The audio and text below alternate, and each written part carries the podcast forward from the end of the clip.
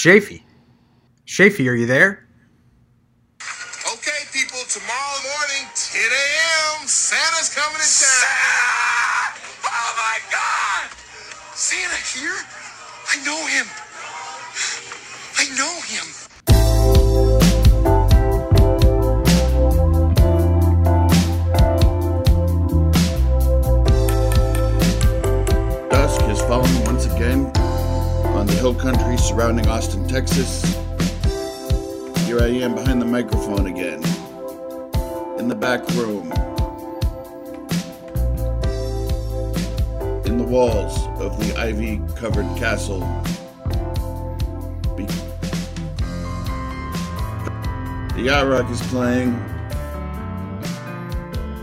Means it's time for one magical hour a Matthew and Schaefer podcast spectacular.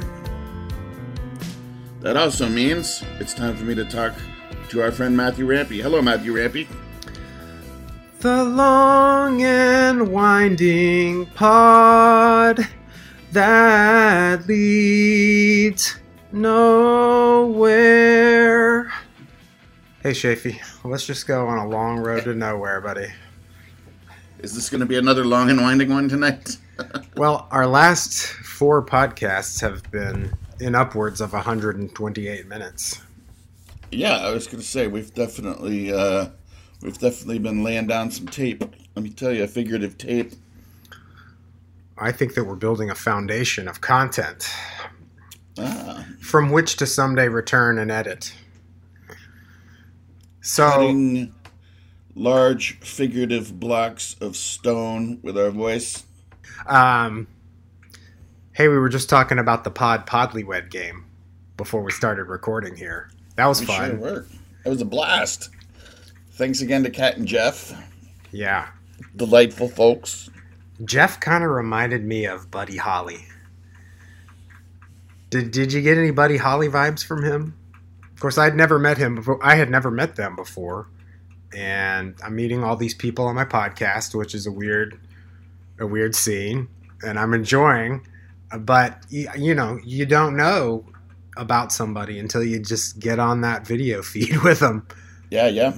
uh, I enjoyed their enthusiasm. I was reminded of Jeff's review, one of our first really cool reviews, Yeah, yeah. which said we were like a. Some movies are like a hangout movie, like a Tarantino movie. That's kind of like One Magical Hour, which I took the highest of compliments. What about you? Yeah, I find it very complimentary. Uh, regarding him being like Buddy Holly, it's interesting that you should say that because I, the only thing I know about Buddy Holly comes from his music. I have never seen an interview with Billy Holly, Buddy Holly. I've never seen, you know, footage of Buddy Holly hanging around backstage. I've never seen. You've seen Gary Busey play Buddy Holly, right? I never have actually. Oh, you haven't seen that? Okay. But I mean, that also still wouldn't count as me, you know, having seen. Well, I think Jeff, Holly. in my mind, Jeff is an idealized Buddy Holly. Gotcha. Even though Um, his even though his accent was distinctly East Texas. No, I know. I I I should have seen that Buddy Holly movie. Me, you know, having spent time in Lubbock and all, but I haven't. Well, I don't think that uh, you should run out and see it now necessarily. I don't think it's a good movie, but there were like some scenes shot in Lubbock. Yeah. Um, I'm gonna look for that on Disney Plus. Maybe we could do an avocado review. I want to circle back to another thing that we talked about last episode, which was Star Trekking by the firm. yeah. I think that I s- learned that song that that song was seared into my brain through a channel, a TV channel called The Box. Yeah. It was like Uh. a, a it was like a video jukebox channel. I remember the box. Yeah. I'm pretty sure that that's where I saw that in heavy rotation. I could be wrong, but it got me thinking about the box. I looked it up. I think it was on like a UHF station Yeah. on the old TV tuner. That's what I. re- That's how I remember it too. This is some Uncle Rico shiz. This is. I'm sure that people are going to hear us talking about the box though and be like, "Oh yeah, that was the Oh, yeah, I jam." remember the box. Yeah, I loved the box. For those who don't know what we're talking about, you could call a number and you had a code for a video and they would between songs they would show a menu and you could see lists of videos and you could call in with the number. It wasn't uncommon when a song was popular, maybe Crossroads by Bone Thugs and Harmony, it would you would see it played many times an hour. Although again, that that 1987 was when that track came out, so this is probably 1988, 89. I was definitely watching the box. I had, you know, a TV in my room by that time. Um, and that's where you caught up on the, the firm. I'm pretty sure. I have listened to that Star Trek Star Trekking song a number of times since, and I really really like that. It's a good song, right? yeah. No doubt it could get stuck in your head. So, uh, this is episode 50. Holy 50. Um, How did that happen? man, you called me that day back, just back at the end of August, and was like, hey, we're recording. and that's how it all began. It was magic, really. One magical hour. One magical 40 minutes, and I was hooked, I guess. Who let these guys? And the answer is no one. No one let us.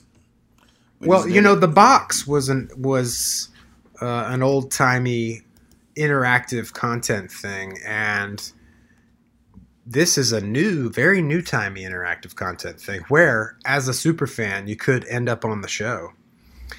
It's taken about thirty years to get from calling, dialing up a number, getting the video you want to see, and actually becoming uh, a star of a game show on your favorite podcast. Yeah, Cat and Jeff are game sh- game show superstars after episode forty nine. I would I, I would say I'm comfortable saying. So, uh, are thanks we, also to Math Matthias. Uh, I don't think we we thanked him in in, la- in the last episode forty nine. We were kind of right. busy I in the game right. show episode. yes, Uh, he was a great guest too. I subscribed to the dreams for the December fifteenth through January fifteenth period. Excellent. Yeah, that's going to be fun for your family. I, I signed up um, listener Aunt A. Uh, and uh, also I signed my niece and nephew dot and Oh, that- and- oh, that's dot fantastic. up into Yeah. it, so. Awesome. Do we have anything special for episode fifty? Let's see here. We have what's on the uh, we have what's on the show sheet. Uh, do we have any guests? Oh, uh, sorry. Yes, of course. yes, coming up we have we have a. Do you see why I asked if you were okay? I, do? Yeah. I'm, uh, Are you with me? Okay, Earth to Chafee. This is the Starship Enterprise. I'm beaming you up. beam me on up. Yes, coming up we will be having a conversation with Milton, uh, or with our old friend who uh, who does the songs, makes the pretty sounds with with the mouth and with the guitar and the fingers. So again, we are talking to someone tonight that I do not know and that Schaefer is good friends with. It's very exciting for me. Schaefer is finally introducing me to all his cool friends, and I'm meeting them one by one. And I'm like, oh, I see why you didn't introduce me before. I can't, I can't hang with these people. I, I'm gonna try not to embarrass you here on the podcast. of course not. Uh, Everybody loves you. Uh, I just don't get out much. I think. I think knew- that I'm I'm uh, an introvert with the trappings of an extrovert, i.e., you know, podcast and working Well- on a stand-up act. I mean, first of all, we've all been introverts for the last nine months, haven't we? Well, there's that. There's that. But it, the our separation and friends comes from the fact that we lived in different places for a long time. hmm And so once again, I'm looking forward to this. This is a stalwart question with these interviews. So, And, how you, did how did you guys meet? and you've become a fan of Milton's through the song "Her Place Uptown," I'm a huge fan of Milton's. I, we, among others. I believe we ended the last episode with another Milton song. Uh, no, that was Oh, that wasn't. that was Ben Murphy. With, Okay. uh, I put with, it. I had it in the wrong folder. with Allison Langerak singing. Right. What was the name of that song? I thought that was. Oh, I can't. I'm not going to call you anymore. I, sh- I shouldn't call you anymore. Yeah. Which is how It's a- I felt a about heartbreaker. you know. Th- that that's how I feel about Alex. the clean feed link. I can't. I can't call you anymore. No, I'm kidding. I think we've. I think Alex is just part of the show now, right? Yeah. Uh, I can't imagine five episodes going by where we don't talk to him briefly. Yep. And I think the uh, the hunter gatherers prefer it that way. So while we're waiting for Milton, I got a quick news cruise.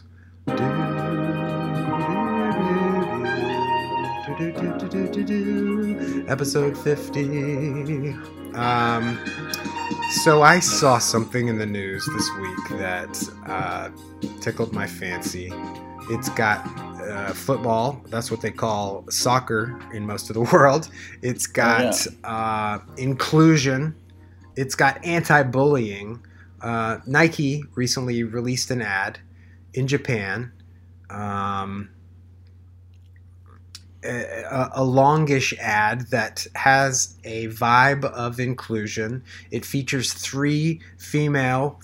Uh, well, they're they're they're young. They're in school, but they're training for soccer in in these different cutaway shots, and they are all of. Uh, well, there's this backlash in Japan over this ad because the Japanese don't want to shed any light on how homogenous their society is, and they don't want it to be seen that there is any discrimination or or or bullying in their schools. But the, the ad features a, a girl of African American and Japanese mix race, uh, a, a Korean girl living in Japan, and then a, a Japanese girl whose parents want her to focus on her academics and not this football. And they're all fighting to just do the thing they love to do and I watched uh, the I watched the ad and it, I thought it was really moving. I really enjoyed it a lot. And um, uh, let me read just a little snippet of the article. Japan is a relatively homogenous society, but the heroics of the country's multiracial rugby team at last year's World Cup, and I'm not aware of that um, success, and the success of tennis star Naomi Osaka, who has a Japanese mother and a Haitian father, are challenging old ideas about what it means to be Japanese. The Nike ad, titled The Future Isn't Waiting, depicts three football playing teenage girls from different backgrounds. In one scene, the mixed race girl is surrounded by a group of classmates who touch her hair. The Korean girl is shown reading on her smartphone about the Zainichi problem, a word used to describe ethnically Korean people who are staying in Japan. The Japanese girl, meanwhile, is bullied at school and struggles to cope with parental pressures to achieve academically. Uh, you should go out and check this out. It's it's pretty rad, and uh, I like that inclusion is really a trend in marketing these days. Yeah, that's I uh, I I I think that's a very nice notion. It's very all this stuff uh, about uh, all of these uh, things about Japan. I didn't I didn't really under I didn't know that. There's a lot about Japanese culture that I don't know. I guess is what I've learned from this news cruise. Um, Not only can you just relax and have a mai tai on a news cruise, you learn some stuff. Yeah. Uh and I'm I you know, I think probably like a lot of Americans, I find I find Japanese culture very interesting and, you know, um you know, we learn about Japanese culture from uh, animated, you know, what to to our Western sensitivities, very strange animated movies, um, and from uh, things like Hello Kitty and you know their uh, their Sushi cultural restaurants. Exports, exports, yeah. And then you know you hear certain, uh, you know, I've heard certain things about uh, various uh, fetishes involved over there, um, but these all seem like Is that like fan servicing? these. all, that's yeah. That's for all yeah for people like Kat and Jeff who have a one magical hour That's, fetish. That's not what I meant. You know what I meant.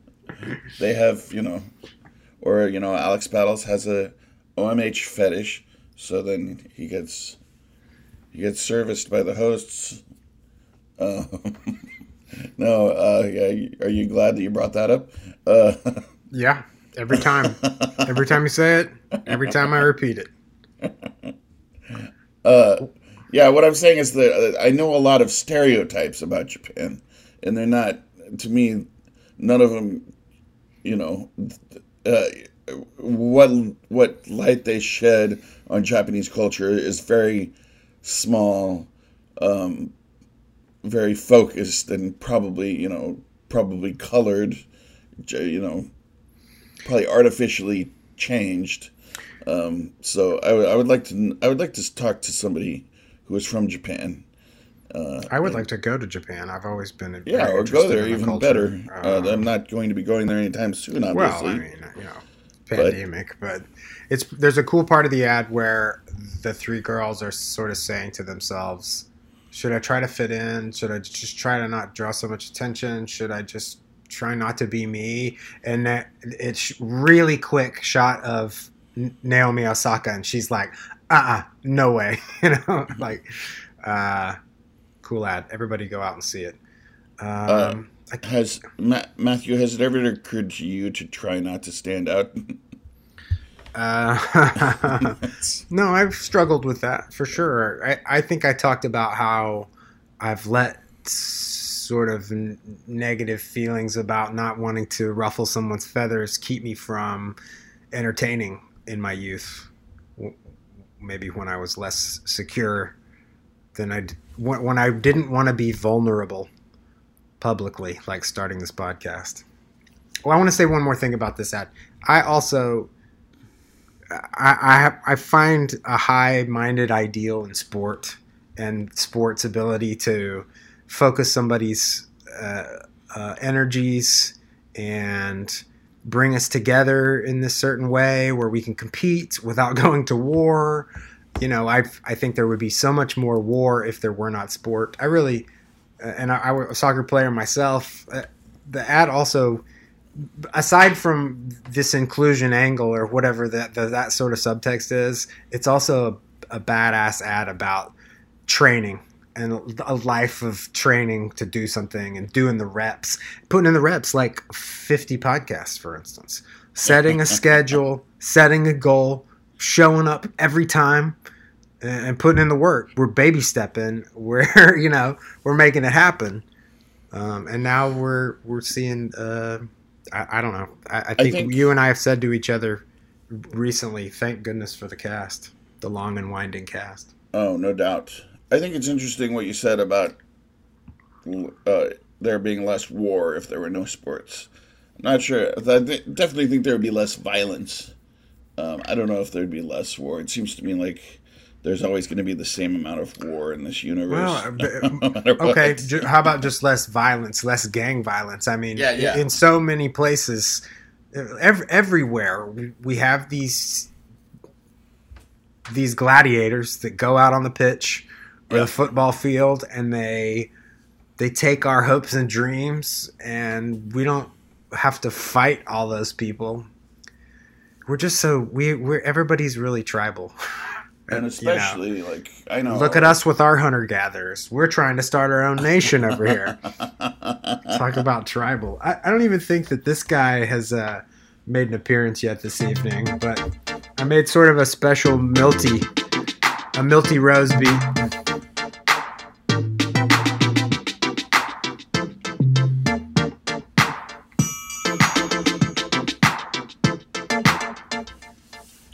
And here is our good friend Milton, uh, who will be uh, meeting Matthew for the first time. Matthew Milton. Milton Matthew. Hi, Milton. Hey, Matthew. Thank you How you for doing, man? thanks for taking time to talk to us, man. I, I always Oh feel yeah, man. It's my pleasure. I, I feel bad because we we usually start around eight thirty, and then if we have a guest, we tell them around nine, and if they're on the East Coast, that's ten o'clock. Uh, It's the, rough, you know. I'm usually in my P- my PJs by now. Yeah. the, the nightlife ain't, ain't the good life, but it's it's Milton's life. It's it's our lives. That's true. Yeah. So I mean, it's, yeah, yeah. so There's quite a long time where where I would be. Oh no, go ahead. yeah, dudes. Oh, many many was the evening that I'd be coming home from work from a gig at like three in the morning. I'd find a parking spot for the van. I'd be turning the corner, and the and my phone would light up, and it'd be Schaefer. and uh, you know, we're around the campfire now, and we'd like it if you would sing us. And he'd have a song that he wanted me to sing, under the boardwalk. You know, that's And- okay. I'd be walking down the street with my guitars in my hands and my leaning on my phone, singing under the boardwalk at three o'clock in the morning in Brooklyn. Milton Milton always accommodate com- accommodates me when I hit him with that. He's such so good hearted. Uh, Ma- Matthew was actually asking me just before uh, you popped on air how we met, and uh, I I think I've mentioned it here before. Uh, just one of the cool things about New York City is that you can become a fan of somebody and then you know become friends with them because you bump into them at a poetry reading or on the subway or something, and that's uh, that's what happened. Milt Yeah. Milton was playing a gig at Pete's, and uh, Ben and I were uh, we we really enjoyed his gig. He knocked our socks off, so we we bought his his EP that he was selling at a time. I think it was. I'm pretty sure it was just two songs, right? Uh, in the city and uh, Yeah, I think it was. I thi- this is the town. I think. this is the Yeah. town. Yeah, yeah, town and city. Um, and we Yeah. played that thing in our apartment Yeah, yeah. on Driggs Avenue so much. And uh, then you know a few gigs went by, and uh, I remember I uh, had a poetry reading at the Soft Skull bookstore, and so I was so excited about it. It was my first big reading, and I so I invited every. It was just just at the beginning of mass mass emails, and I I definitely sent out a mass email. I invited every, everyone that I knew, whose email I could scrounge up, and and Milty showed up. I was so excited, and then uh, yeah, so then after that, uh, this musician that we were big fans fans of became our friend. And here we are and now he lets us call us. And then the kind of the calling him in the middle of the night tradition kind of started. Lucas and i kind of before you really had a record out you had a few songs on your website. Uh, one of them was let you in that song that i love so much. And lucas and i would kind of be up late you know just hanging out. Often it seems like laying on our living room floor for some reason just you know doing weird weird stuff. Uh, and we would we would play your song and I would always I would always email you and I would be like Lucas and I are you know up listening to you know your song. Uh, and you always seem to get a big kick out of that. So I think that that kind of ended up turning into the let's call Milton in the middle of the night and hear a Milton song tradition uh, and what a wonderful tra- what a wonderful tradition it is uh, So, yeah, Matthew- it's been fun for me. You know. Yeah. and then Milton, do you also know Alex? Sure. Alex yeah, Battles. Of course. Yeah. Well, you've got to listen. I mean, through Schaefer, that's where I met him. And but, you know, You've got to listen to the episodes featuring Alex. He's become a recurring character on this show, and I, I, I he's he's great. Of Yeah. course, I only know him through that, that the interwebs, but Yeah, yeah, yeah. He has a wonderful, deep voice. Uh, you know, I'm, I'm, I covet my neighbor's voice in that regard, speaking voice. I wish I had a, I wish I was a deep voice guy like him. I'm a, I'm a great fan of the all American deep voice guy. He really is. Yeah, he's got he's got the just about the the deepest voice there is, like like a Yeah. glass of butter glass of buttermilk. I've heard a lot of your music now, Milton, and I don't think that you need be jealous of anyone else's voice. Uh, you- your voice is quite delightful and distinctive as well. Now uh, now's the time we should probably Thanks, man. tell, Yeah. Now's the time we should probably tell Milton that we've been uh, we've been using uh, Oh my God, he doesn't know, songs. dude. Uh, Uh, yeah, we've we've we've gone out with the occasional Milton number because I didn't really figure you'd mind if uh, a few more people heard your songs. Um, they were all Well, I'll tell you, my my lawyer, my lawyer is sitting here next to me. Yeah. he's, he's writing out the the, the, this, the, the cease and desist letter that'll be sent to you. Yeah, yeah. No, that's, Not- that's, not that's our wonderful. first Thank cease and desist. Yeah. yeah. not our not our Uh, first that's at all. Wonderful. Thank. Yeah. we're racking them up. on No, that. very very happy and for that. Yeah. Yeah. Uh, And I'm yeah. glad if you if you uh, do that. So yeah, that that's great. Thanks, guys. her place uptown has become i think we've that's been the closing track uh, on a number of occasions it's it is certainly my favorite milton song I- yeah, we use we Oh, use cool. different you know we use different friends' bands music just because we figure you know we can get away with it. Um, but yeah, her place uptown has come up.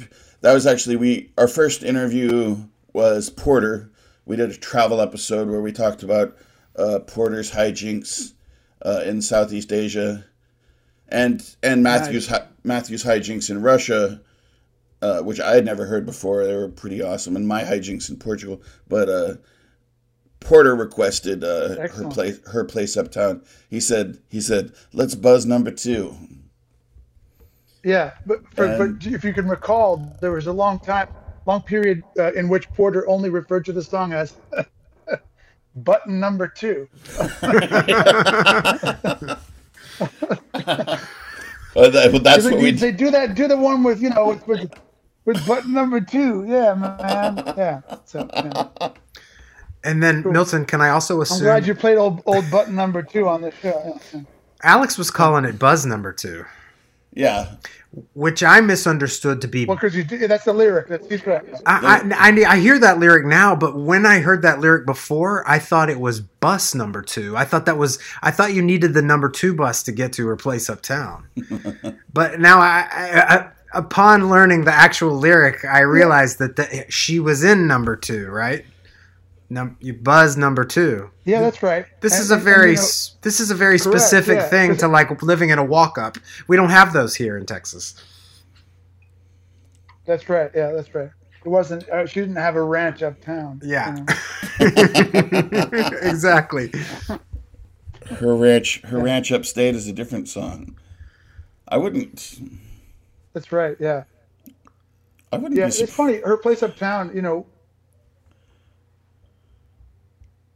Yes, tell us the backstory. Tell us about that Oh, I was going to say, you know, I don't.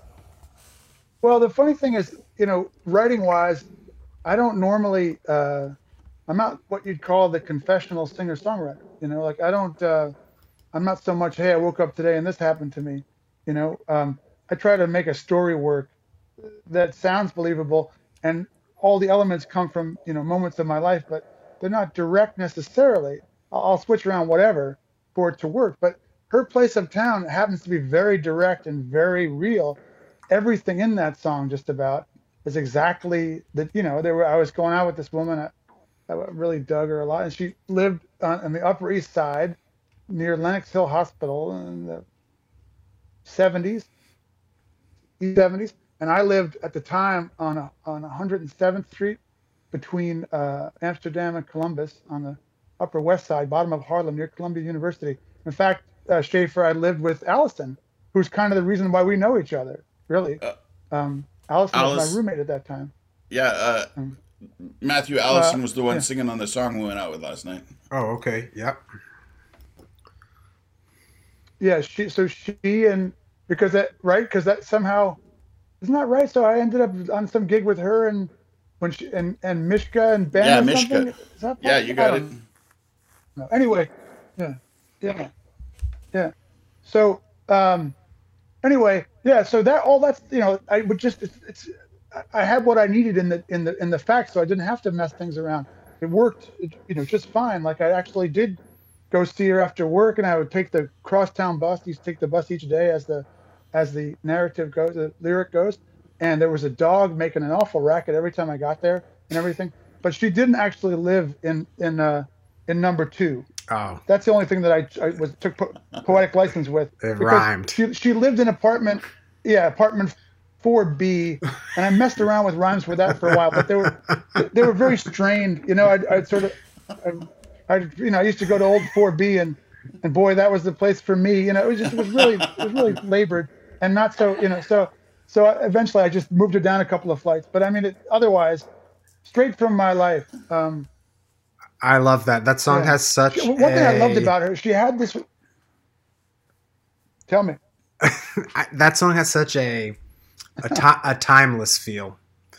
It it feels old. It feels old timey and super contemporary, and it rhyme. It reminds me of things like I don't know if you want, want to hear it. It reminds me of Billy Joel. Sure, that's cool. I I don't. Yeah, fan. I was actually Right. When I was a little kid, I mean, you know, I, I- and I always tell people, it's like the things you, as far as your influences, you know, you could say who you want to sound like, but then there's the people that like Dr. Seuss and Billy Joel that I just listened to so much as a kid, and or read so much or whatever that they're definitely in there. So, and he, I mean, he's great. So that I mean, that that's cool by me. Well, and I don't think, and not specifically referential either. It- just in the way that his songs have that, um, some of his songs have that kind of authenticity uh, that you know uh, it's not easy to do as a songwriter or an artist to imbue your art with that kind of thing. Anyway, I love that song. I, I, I it, I appreciate that. it's so I I evocative. I, I remember. Thanks, man. I mean, I think that's what I was going for. And I, I remember when I wrote it, I was, believe it or not, I was really into uh, the Lemonheads and Evan, Evan Dando, and on the album called "Come On, Feel the Lemonheads," they had the song that went, "Lover, don't turn around," or something. Don't walk, just let me walk away. And the way the vocal came right in like that, I thought was so cool, and I wanted to do that. I wanted to make a song where the vocal came right in, and uh, so that was kind of how that intro she used to have a place uptown. If you think about it, the phrasing and the number of syllables is almost the exact same as that that Lemonhead song. The melody's different, but I mean, the, you know, the idea of it, I was definitely trying to do that in my Yeah. own weird Milton way. You know, Were you going to tell us something funny about maybe the roommate, or you had something funny you were going to say about the song? Oh yeah, well, so yeah, the, the roommate uh, the used to used to joke with her roommate when she got back from her bad date. That she had this roommate that was, you know, like somebody would be today, serially dating a bunch of people, trying to trying to make the love connection, and a and bunch uh, of douchebags. Uh, uh, yeah, yeah, she was she was. As, as as Eddie Murphy's buckwheat would say, she was wooking Panub in all the wrong places, and uh, she uh, she she she she was she had a very thick French accent, and she was very uh, uh, uh, um, she was very close to her French identity. It was a big deal to her. But I learned over time as I was there that not only had she lived in the states for many more years than she ever lived in France as a child, but her dad was an American dude. And then it turned out that when that she that she was studying Spanish, and when she studied Spanish, she would affect as the best possible her closest Spanish accent as she could. But in English, she always kept the French accent. It was like a, a calling card. Yeah. If I had a French accent, I would be using it too. Let me tell you. Ouais. That's true. I, I would love the, the French chauffeur. I would love to. yeah. I would be, and and let me tell you, that guy would be This intolerable. Gaston. That, We just had we just did the Pod Podlywed game, and one of the questions was, "What would your pod partner? What Disney character would your pod partner be?" And I I said he was Gaston. So there it is. He's French. Uh, there you go. Milton, I Google everybody who comes on the show. Are you there?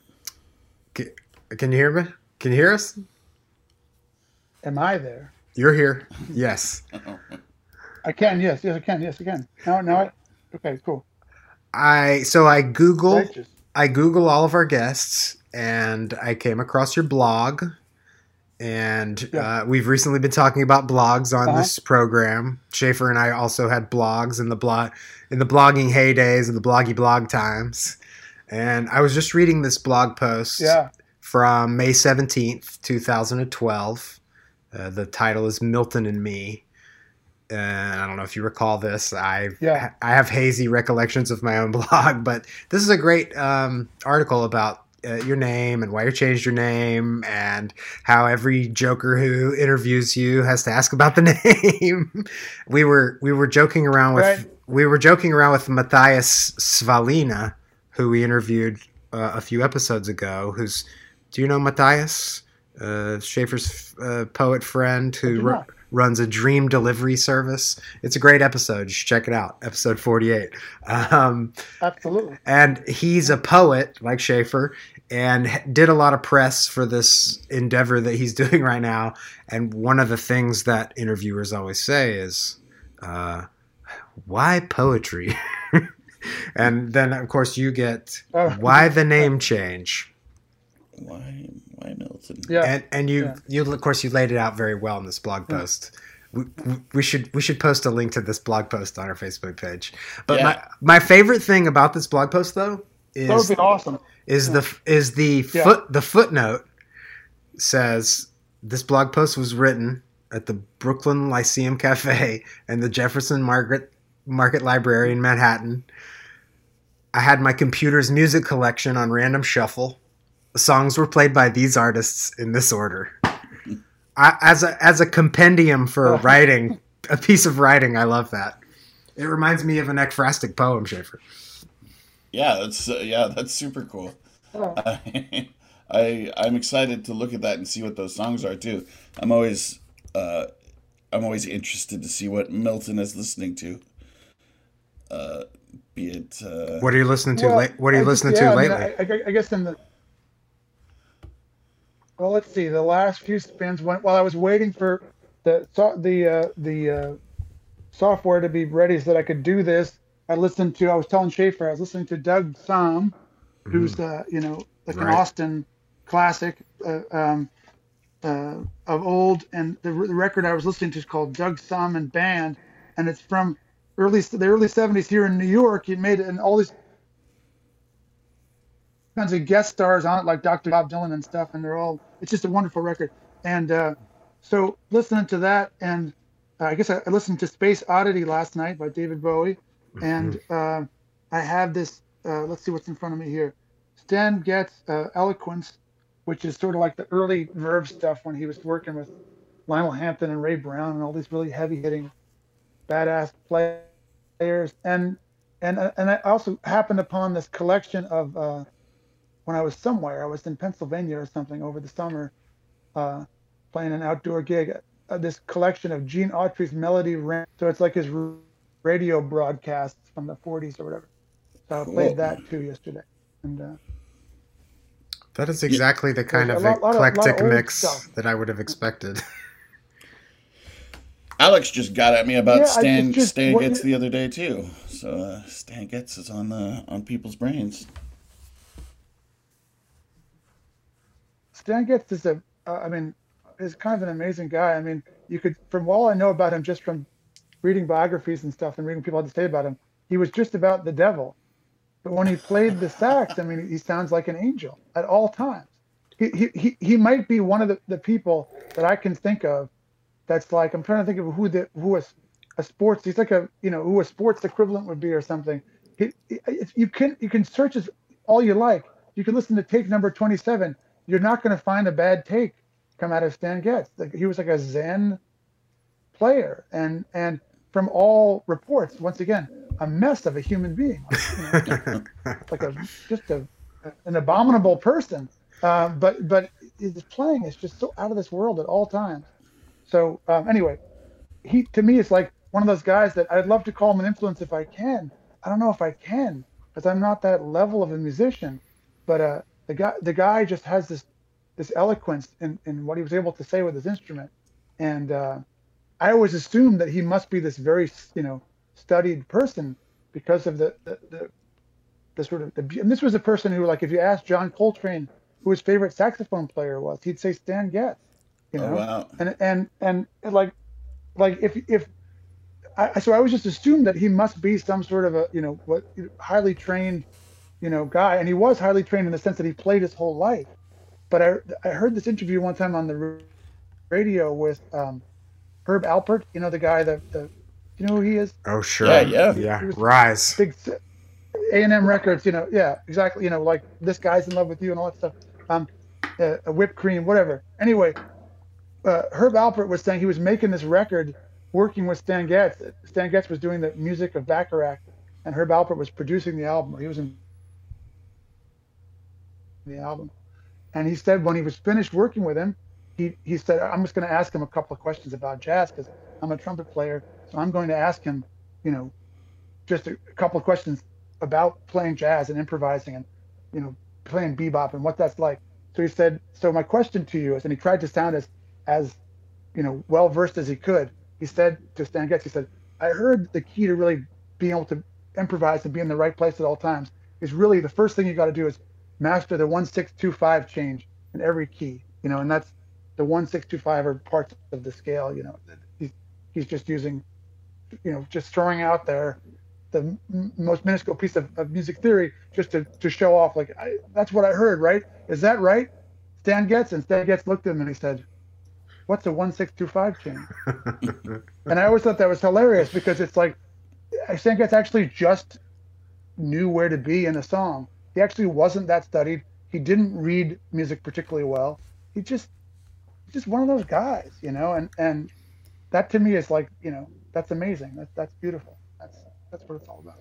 He just felt his way. Yeah, I mean, he played. He spent his whole life playing, and I could tell you that that you know a minute of of live performance is worth you know an hour or or three hours of practicing, um, as far as how it makes you improve and what you learn um, by just doing it over and over and over again and and being in front of audiences and figuring stuff out that way. So he started doing that as just a very very young kid. He was playing in big bands when he was a teenager. Um, Well, uh, that played his whole life essentially. so. But as far as formal education, and, and, and yeah, he didn't he didn't actually read particularly well, and, and most of it was was ears and just knowing where to be. How how did your musical journey begin? I know that sound that sounded cliche, but like like when when Well, no, let me let me know, change but that. yeah, let me yeah. wait. Let me change that up. And I I I'm an artist. I went to art school, so I can say this. When did you make the decision to to to make music your life? That's better. That's more focused than Yeah, my well, original question. Sure, sure. Well, it's for me it was like a, couple of different, you know, milestone moments. So I started to write songs before I could read, like words. I mean, like when I was three or four or whatever. You know, I just always was trying to write a song. Um, I, I didn't know why. I, sometimes I, I, I equate that to like a retrieving dog chasing after a, a tennis ball. I don't know. I just Hmm. really wanted to do that. You know, just seemed like the right thing to do. And and I re- recall very specifically being about five or six or something. Its older brother, who- a lot older than my dad, so he was like of a, an old old. He was like a World War II vet. You know, he was like a much older generation. Uh, he came over, so we had these first cousins. My brothers and I had these first cousins that were like a whole generation older. They seemed like uncles, even though they were first cousins. And they had already moved out of the house and grown up and everything. So he gave us a, bunch of their books and and he gave us one of those old briefcase record players, a Califone mono 78 kind of player from the 50s or whatever that those kids had had when they were kids. And I just went to the living room and sort of started picking out my parents' records.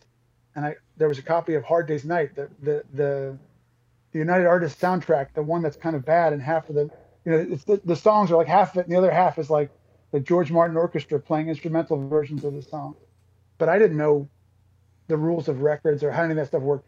So I just I remember putting on the record, hearing the crackles, hearing the opening chord down of, of, of Hard Day's Night, um, and listening to that music and just thinking, this is this is and, granted I hadn't done a lot of living at the time. I was five years old, but I thought, what could be better than this in life? Listen to these guys. It, they sounded like angels. Their harmonies, you know, it just sounded like angels descended from heaven, and they're singing this music, and uh, it's it's raucous and it's lively. And if you look at the pictures, they're best friends. They're having a great time. They're cracking up, and the girls literally chase them down the street to do what they're doing. You know, they literally chase them down the street. So I, I, you know, it wasn't from my time, but I didn't even know that. It, you know, I didn't, I didn't know that. I just, you know, I, I just heard what I heard and saw. And I looked at that. I thought, okay, well, that's what I want to do with my life, you know.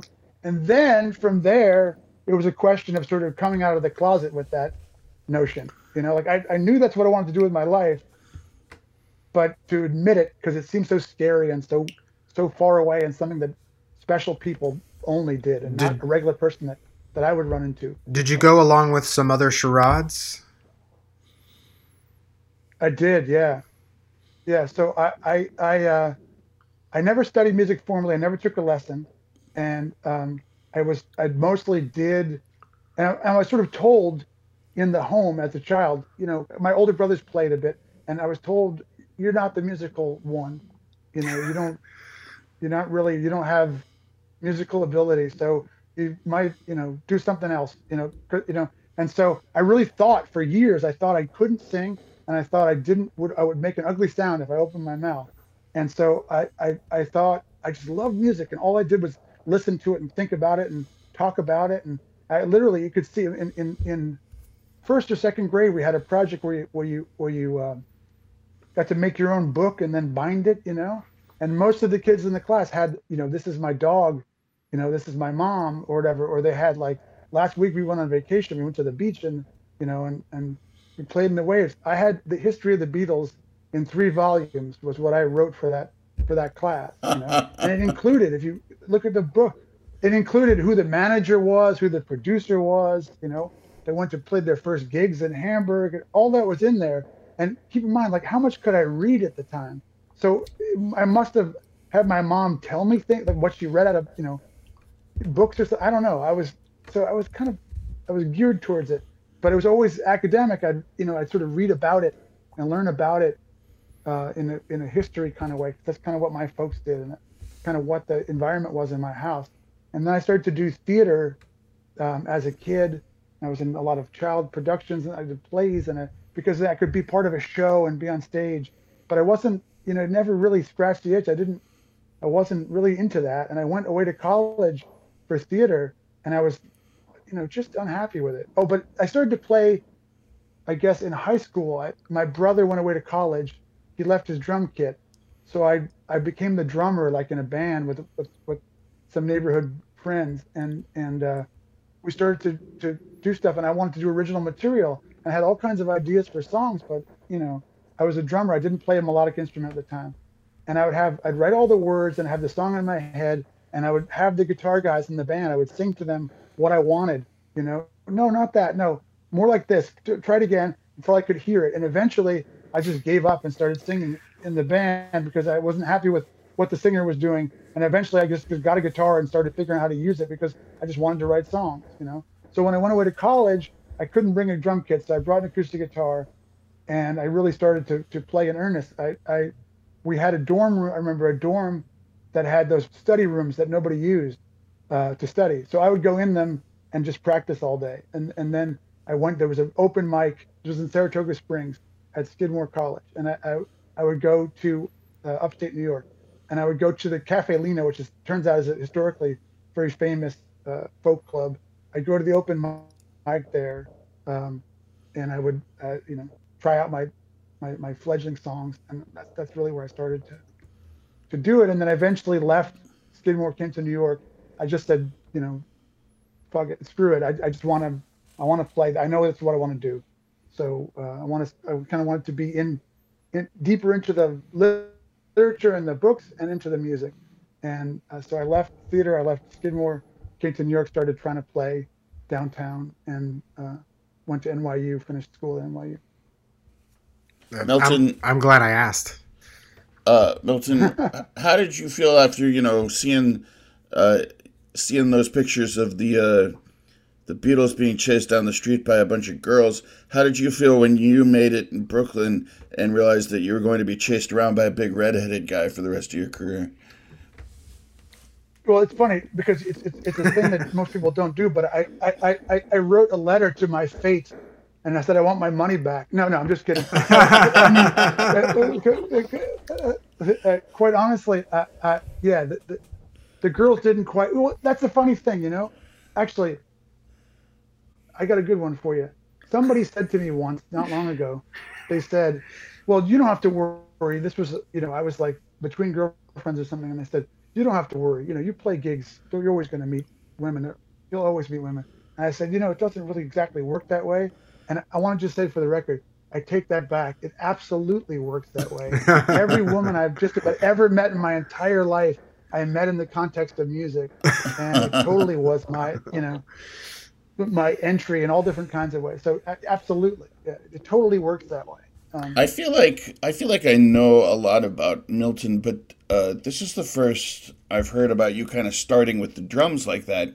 And uh, you know, I, I found that I find that kind of interesting because I've always been really interested watching you play the guitar, uh, kind of playing that. It's sort of like a variation on the claw hammer, almost. You got, uh, right? Yeah. But Yeah. you have a uh, like I've always enjoyed watching you play and watching you, listening to you just like kind of sit at the bar and play because, like you kind of somehow make that guitar uh, sound like more than just a guitar. It almost sounds like a full band. And I I wonder if that's because you know you're kind of putting that rhythm in there alongside the other stuff that a guitar does. You're putting some of that rhythm in there too with that uh, with that unusual way you have of uh, of of playing that thing. Have you ever Very thought that much about it? Mr. Hall. In fact, I have, and I'll tell you more than that. Um, yeah, I definitely started to play the guitar, always banging out the rhythm, uh, creating my own little pocket, like it's my own drum kit within what I'm playing. I, it's very hard for me to stop doing that. And once I became a professional musician and I had to play like in, you know, um, like a big band for uh, dance music for a wedding or a party or something. I had to just play the rhythm parts that were on the records.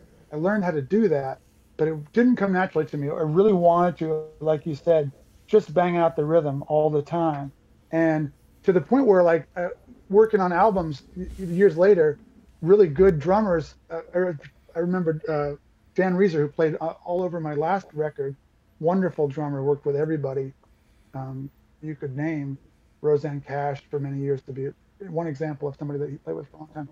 And uh, Dan, he walks into the session and he says, maybe it was even before then. We were playing some gig somewhere. I can't remember, but he said to me, he said, "Oh, was you play the drums?" And I looked at him. and I said, "How'd you know that?" He goes, "Just the way you play the guitar." And I said, "Yeah, yeah, absolutely." So yeah, Wow. yeah. I started out just just banging on things and you know and and banging out the rhythm to everything all the time. I always felt bad for people say, "Oh, I can't find the beat."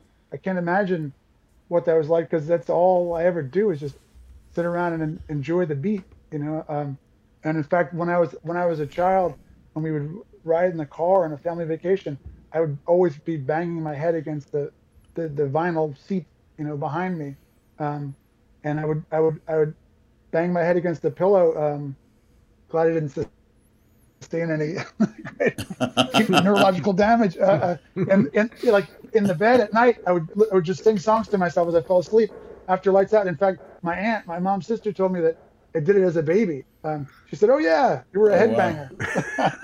um, so so you know, it's it's always just been a thing for me, and yeah, and, and I appreciate that. In fact, in the process of making records, I had to try to convince and like talk to engineers and and producers that I work with to say, let's figure out a way of miking it and doing it so I can just still do that because that's part of who I am and part of my sound. The first Oh, few yeah. times that I started working in studios, they would try to train that out of me, you know, uh, doing that. So yeah, I'm, I'm really glad that didn't work. Yeah. no, it didn't. I'm, I'm incorrigible in that sense. You know, it's like I've always said, I'm always scared. I want there's certain lessons I'd like to take, but I'm scared that if I go to a teacher, they'll say, "What the hell are you doing? You have to start all over again." You know, because I No, I think you did. It, and I can tell you uh, from an amateur guitarist perspective, like that, figuring out if the first time you try to play a guitar and sing at the same time, like it's all about figuring out that rhythm, you know, and uh, and how you're going to translate that rhythm into you know both the guitar and your voice. That's like the it's the big mystery I think that you have to solve, and it, it's really not something that anybody can describe. It's not like you know, it's not like somebody can give you a list of instructions. You know, you just kind of Yeah, have that's to. right, that's right, You kind of have to right. groove it out. You know. That's absolutely right. Yeah, yeah, that's right. And for years, you know, I would, I would say when I would talk to people, you know, so my once again, sort of, sort of coming out as a musician gradually. At first, would tell people, well, I write songs. You know, I'm not much of a singer, and I don't play really well. I write songs, you know.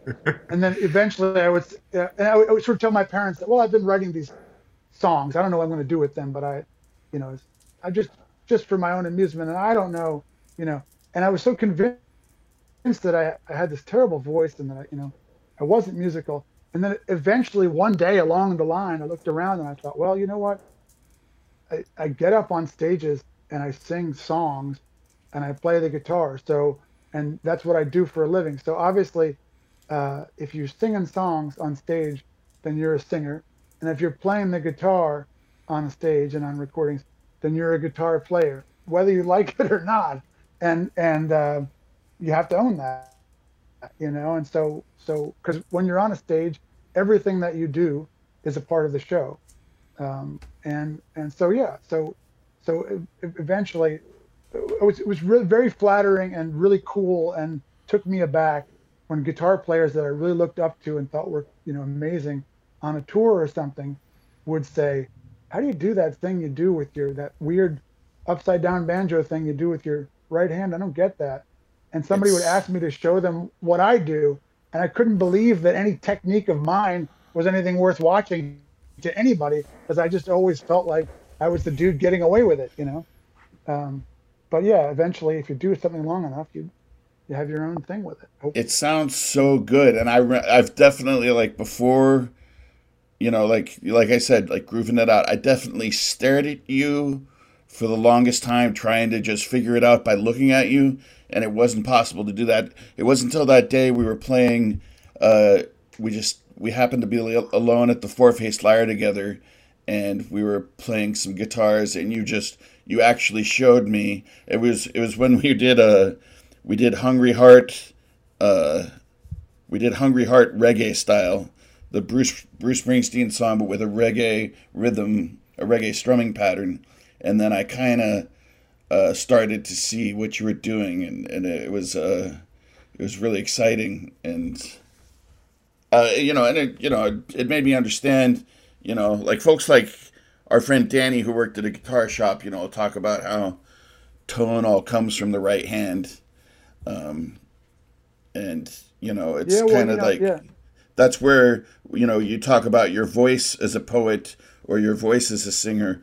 Your voice uh, as a guitarist comes from that right hand and that's uh, and that yeah what you do with it is particularly interesting. I'm not surprised that uh, that all sorts of guitarists are like hey kid show me show me what you're doing there I mostly I yeah, mostly no- just click with my right hand. Just click, click, click. that's yeah that's important too Yeah. Yeah. we do lots of important Yeah. things with our right hand Uh, Milton, I Well, you love know, I loved because- what you said just then about uh, everything you do on stage is part of the show. I, I love that. There's a lot. There's a lot to be learned there.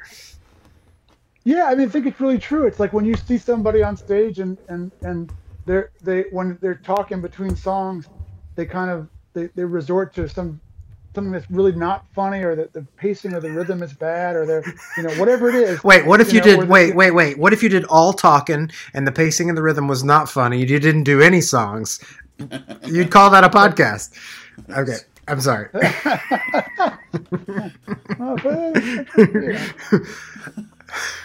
But, there's I- I- music to what you do. Uh, well, but, well, but, but, but because of the silences, the the long dead silences between. The, I've just been uh, comparing our awkward silences to r- the rhythm. I'm sorry, I was totally Oh, cool. interrupting. Excuse me. That's okay. Yeah, but I was going to say, Schaefer, about the right hand. You know, another weird thing is that I'm a lefty. You know, Oh. and when it was time to learn the guitar, my older brother Tom, he played the guitar, and he was a righty. And I thought about it, and I thought about restringing and doing all that, and then I just thought, you know, I'll just learn. Like, we don't have to switch up the guitars. I'll just learn from you know this way on these, and it'll be easier in the long run. Um, and in some ways, it was easier to learn than for some people because my left hand was on the frets. So learning the positions and moving, I had more dexterity doing that than somebody else would. But I never was an intricate finger picker because I have a dumb right hand. So I can be rhythmic with my right hand, but I'm not, you know, Ah, yeah. I, um, and That- then you know, a few years a few years ago, I had this this this this this marvelous notion that if I just got a lefty guitar, it would turn out that actually I'm you know I'm Jimi Hendrix. So I, I bought one, um, and I bought one. And I couldn't make heads or tails of the thing. You know, it's like you, Yeah. you train your brain for long enough. It didn't make any sense to me at all, even though I'm a lefty. You know, so Uh, I, I it seems I feel I feel bad for all of you left-hand guitarists. It doesn't seem like there's really a good way to do it. Uh, our friend Brian, uh, who's been on the show, he does he recorded the kind of instrumental song that we use. Uh, we play over our introduction. Uh, he is left-handed, and he's a great guitarist, great musician. Um, and he, but he did it just flipping the guitar around. You know, he did not have an electric Yeah. guitar. Yeah. He just flipped it around yeah, and in his mind just flipped over all of the chords. So, and he's self-taught too. Yeah. So, it was real there, like there was a guy. Yeah, it's amazing, right? There was there was a dude I used to play with a lot, and he was literary too. So I wonder if you ever ran across this guy. His name was Tom Hopkins, and he he he had his sister was named Cindy Hopkins, Cynthia Hopkins, and she was kind of a performance artist and a musician, and they had a group together. And and I used to know him both from uh, the woman I was involved with at the time had worked at a literary magazine, and he, and he was involved in that. But I knew him from music also. And this guy played lefty, lefty instruments, played lefty all the time. But if you were at a party and you handed him a, a, a righty guitar, he could make it work upside down. You know, just from like enough years of just well, t- too bad. This is what I have to do. Which to Yeah. me was just like a switch hitter in, in, in the realm of an instrument. To me was completely mind blowing. You know, that's like, it amazing. just yeah. blew my that's my incredible. mind. And and yes, I do know Tom Hopkins. He was working at Soft Skull Bookstore when I did my reading there back in the day that you came to. Right. Uh, Wow. Yeah. yeah, that's funny. That's right. Uh, He doesn't live in, in, in New York. There, there, there was a DJ from the station up in Woodstock um, that I that would play my stuff and everything. And at some point, he wrote me an email. and He said, "Yeah, you know, my neighbor knows you, Tom Hopkins." And it was like somewhere in the country or something. I don't know where, but but but I haven't seen the guy in 20 years. Yeah. oh, that's cool. I bet it's nice out there. It sounds like he's uh Wherever they, he's in a nice place. Yeah, I think he's got a family and stuff. Yeah. Yeah. Uh, we definitely. Uh, I'm going to say this out loud so we don't forget. After uh, hearing uh, that awesome question, Matthew, about how he came to be a singer, um, we need to go out with the song "I Like to Sing" from the first record. Definitely. I mean, if we can Uh, use, uh, uh, singer. called, yeah. I oh, have singer. Sorry. I have made these assumptions that Schaefer has at least verbally cleared some of this music that he's just been like e- emailing me these MP3s and I'm uh, cutting it together and we're putting it on the show. I, Milton, I thought you knew. I thought you'd heard the show. Well, Matthew Milton does Of know. He yeah, knows that Schaefer Hall that- we're talking about. Okay. All He right. knows that if I get my hands on music, that Yeah. that, that you never know what I'm going to do. Oh, Milton, there's one other Yeah, I'll. I'll give you an example, Matthew. Yeah. yeah. Uh, Oh, give you a wait. famous Schaefer Hall example. okay? Yes, yes. Okay, so I had at at one point when I my first two albums, I was working for this label that was down in North Carolina, and every time I would make a set of demos for the next album, they would say, uh, you know what, give us more. We want to hear more.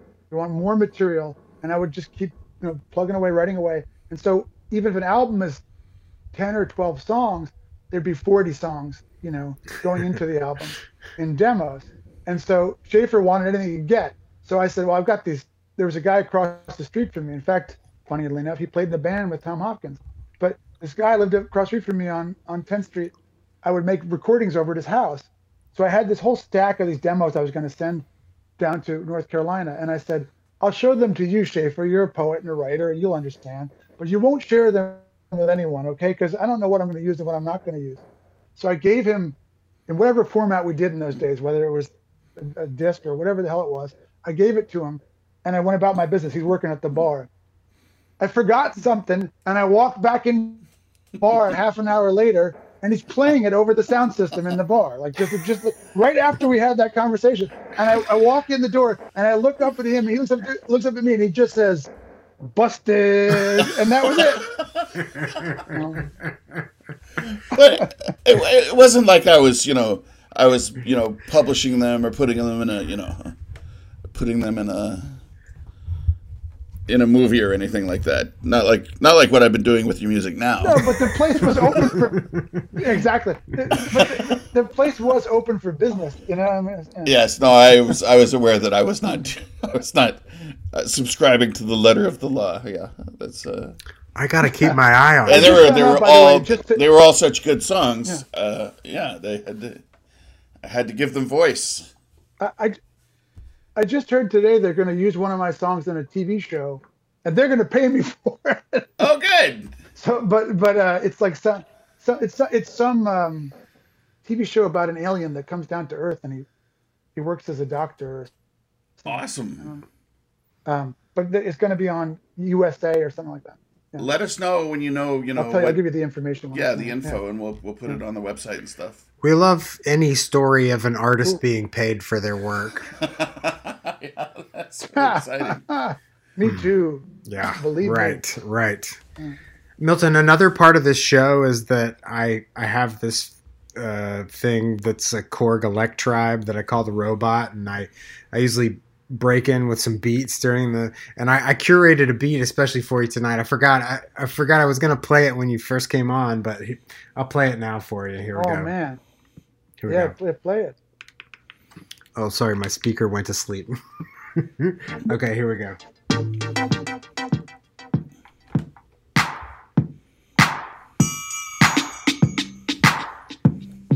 This is the this is the Milty Rose beat.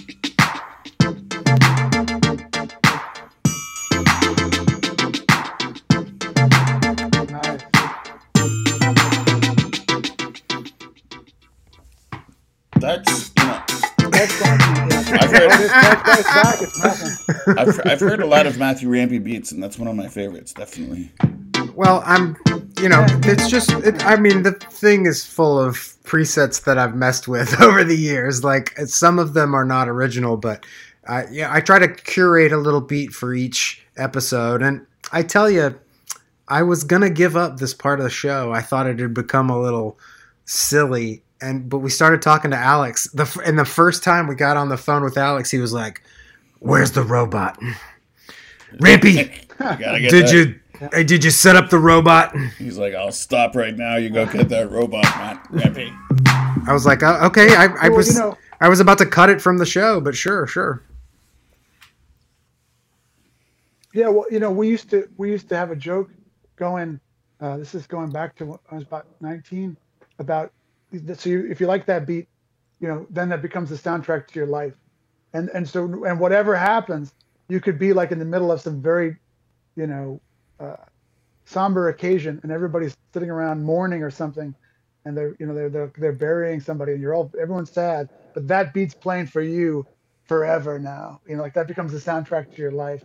Like you're you're you're, you're there. You're finally alone with this woman that you're in love with or something, and two of you are alone, then all of a sudden that beat comes in. Now that's become the soundtrack of your life. Mine is Shambala from the Beastie Boys. It's an instrumental off of uh, uh, Ill Communication. Nice, nice. I remember It's it well. it's my theme From college song. parties. Yeah. Yeah. Oh, and Mine's mine's something by Herbie Mann. maybe it comes from the from the uh, uh, the, the his famed album A2 Flute.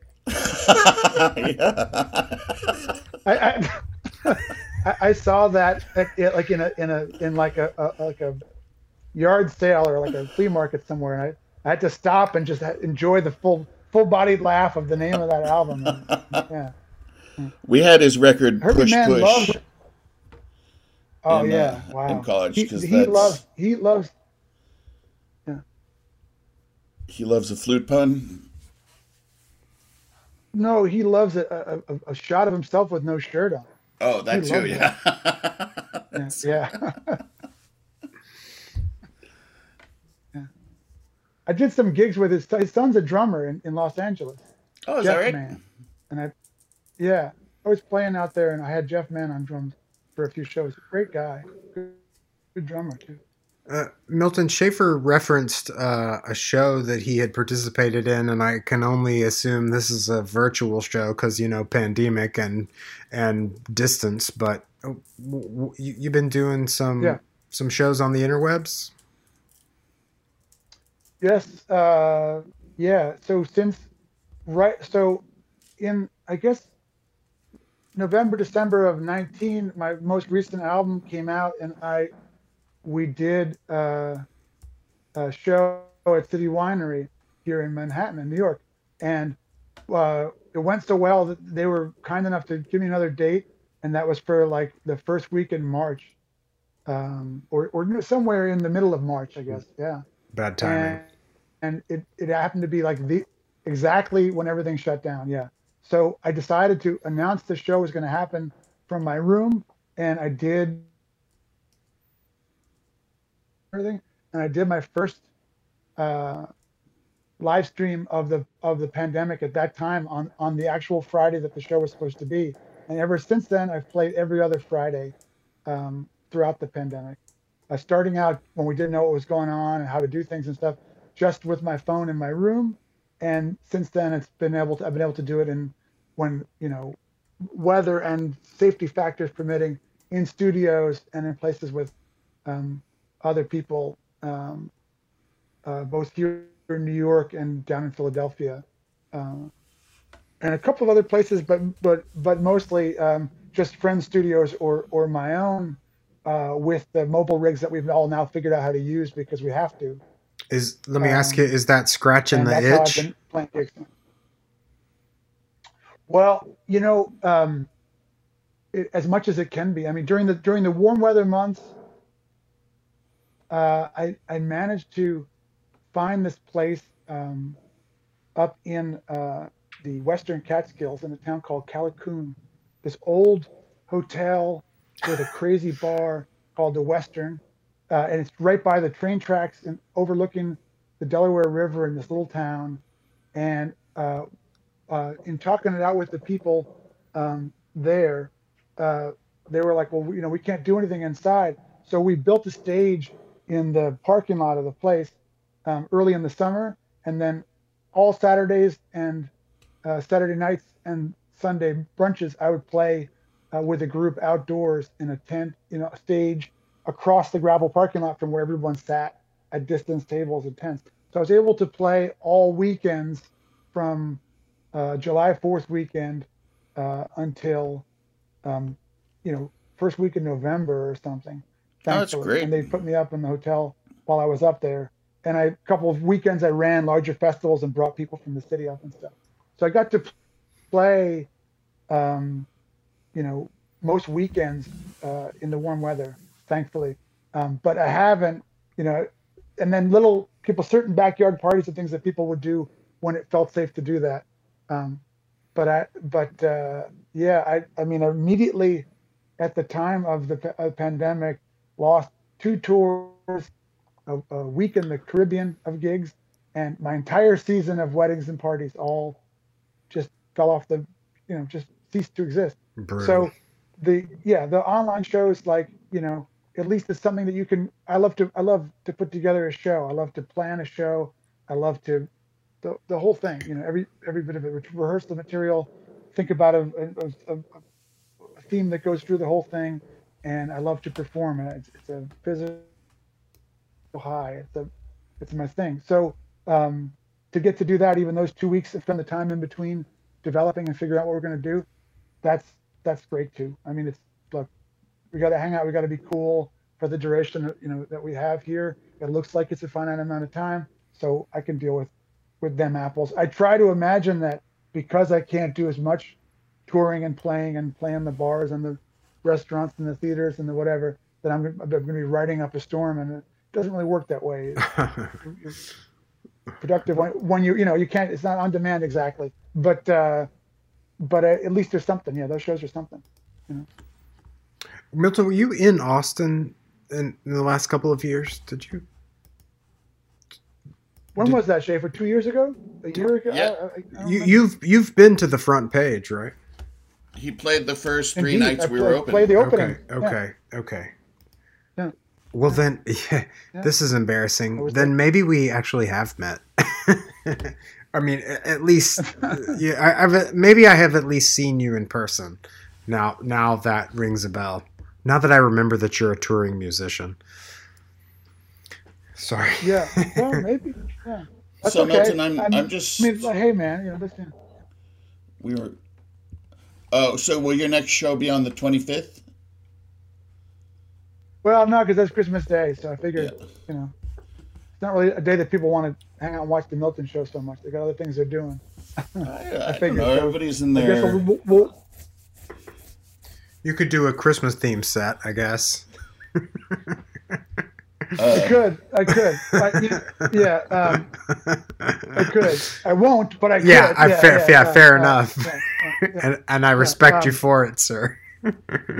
Well, I mean, no, but quite honestly, Matthew, I mean, I, I, I've played, you know, holiday gigs where we had to do all that kind of stuff. I mean, it, you know, it's the, the thing about all that stuff is once again for all you musicians out there is like, you know, if you people that say, "Oh man, I don't want to do a wedding," or "I don't want to," it's only going to make you tougher. It's only going to make you a better musician.